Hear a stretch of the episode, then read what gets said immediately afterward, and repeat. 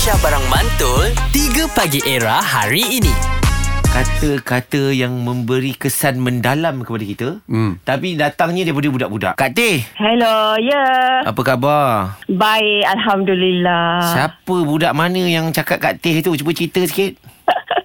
Anak Kak Teh lah. Kak Teh sebenarnya ada enam orang anak. So, memang banyak ragam dia orang lah. Ah, Antara okey. yang Kak Teh paling rasa macam tak tahu nak jawab apa bila kita cakap dekat anak-anak. Kan kita, kita selalu pesan dekat mereka macam ah. nanti pergi sekolah belajar rajin-rajin. Hmm. Jadi anak yang berguna. Ya. Bersaing masuk universiti. Hmm. Lepas tu nanti dah belajar pandai dapat kerja bebas. Ha. Ah, boleh belanja mama. Lepas tu Ha. dia orang jawab adalah yang seorang tu dia, dia kata uh, habis mama tak belajar pandai ke sebab duduk rumah je Ya, Dia kata iya. begitu. Suri rumah tangga.